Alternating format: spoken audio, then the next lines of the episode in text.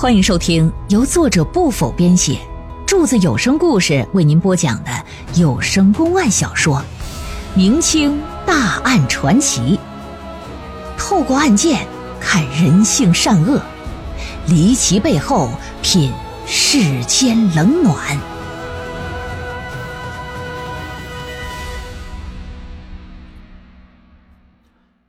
知州大人一看这案子呀，蹊跷的地方有些多，很多地方还得做进一步的调查才能宣判定罪。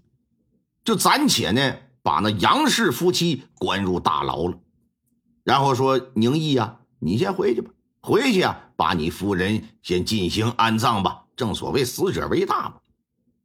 在接下来的一段时间呢，虽说王之州花费了很多人力去调查。除证实隋莲确实生活作风有问题，婚前婚后曾与多名男子有不正当的关系之外，案件其他可是没有丝毫进展。时间这么一晃，仨月可就过去了。杨光明作为有钱人，又不算是囚犯，虽然身在大牢，但也没招什么罪。可这大牢总是比不上自己家呀。而且他不知道自己和媳妇儿要被关到什么时候啊，很担心自己的余生都在大牢里度过。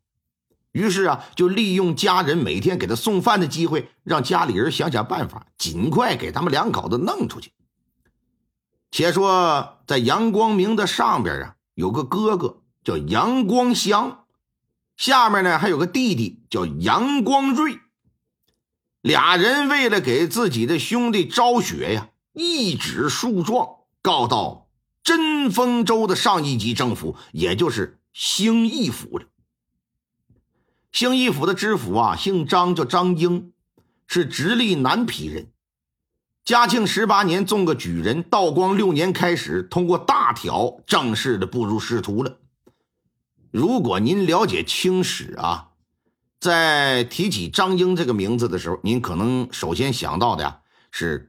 康熙朝名臣张廷玉的父亲，但咱所说的这个张英非比那个张英，两个虽说是英，但这个英是铁字旁的英，哎，那个英是英雄的英。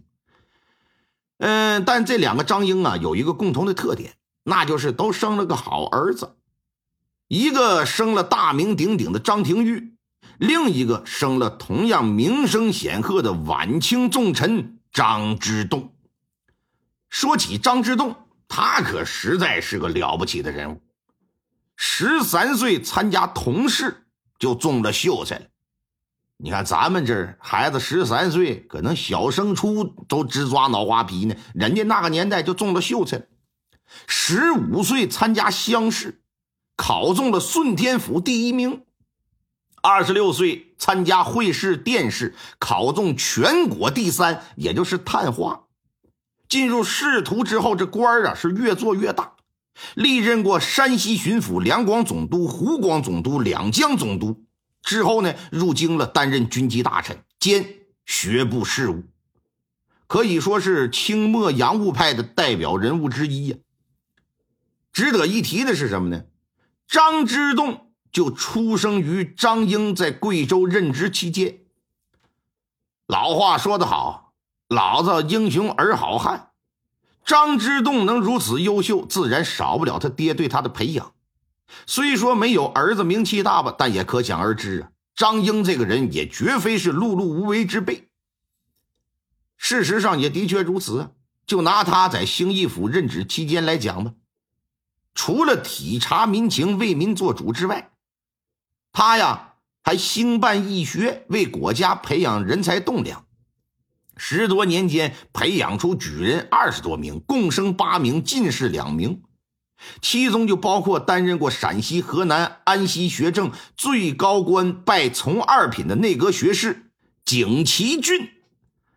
话说张英在看了杨氏兄弟递交的诉状之后，一看隋莲拥有很多的情人呢，如今又被杀了。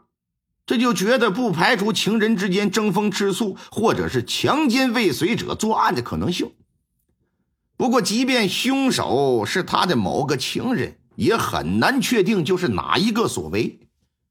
因为奸情这种事儿，向来人们都是讳莫如深，不愿提及的。没有人说搞破鞋出去大明大摆，拿着条幅可接烂喊的，我跟谁谁谁好上了，没有那个。那么究竟如何才能揪出真凶呢？又不会闹出人心惶惶呢？张英是思来想去啊，哎，你别说，还真想出一谋策。先是命人呢，把这杨光明的哥哥传到府衙来了。我来问你。你想不想搭救你弟弟出去啊？大人想啊，当然想啊！不瞒大人说，我这做梦都想啊！我我这兄弟真是冤枉的。好，既然想救他出去，那本官就先将你关入大牢，然后放出你的兄弟，让他在暗中去调查真凶，自证清白。你可否愿意呀？我我愿意，小人愿意。就这么的，当天深夜，杨光祥进了大牢，杨光明被悄悄释放，然后来见了张大人。转天清早啊，张英又传唤杨光明的弟弟杨光瑞到了府衙了，告诉你一个很不幸的消息啊，你二哥杨光明在大牢里得了疾病死了，由于案件尚未完结呀，所以。暂且将你大哥先关进大牢，等案件调查清楚结案之后再做进一步处理。今天叫你过来是让你来收尸安葬的。你二哥的尸体，官府已经检验完毕，棺材盖已经封了钉了，你不能擅自打开。如若日后要重新检验，发现有开棺撬钉的痕迹，本官拿你试问。你可听清了？啊啊！杨光瑞一听自己二哥死了，非常非常的震惊，也非常的悲痛，强忍着泪水点点头，表示啊，我绝不会擅自开棺。杨光瑞到大牢领取了棺木，运回到永顺村之后，就着手啊开始办这桩白事自打随莲被杀死在娘家之后，这件事一直。是这村民茶余饭后的谈资，而大家所关注的焦点无疑是凶手到底是谁。虽然官府迟迟没做出判决，可全村呢几乎一致认为凶手不是杨光明就是岳氏，跑不了他们两口子，不可能是其他人。然而呢，没等来官府的判决，却等来杨光明的死讯。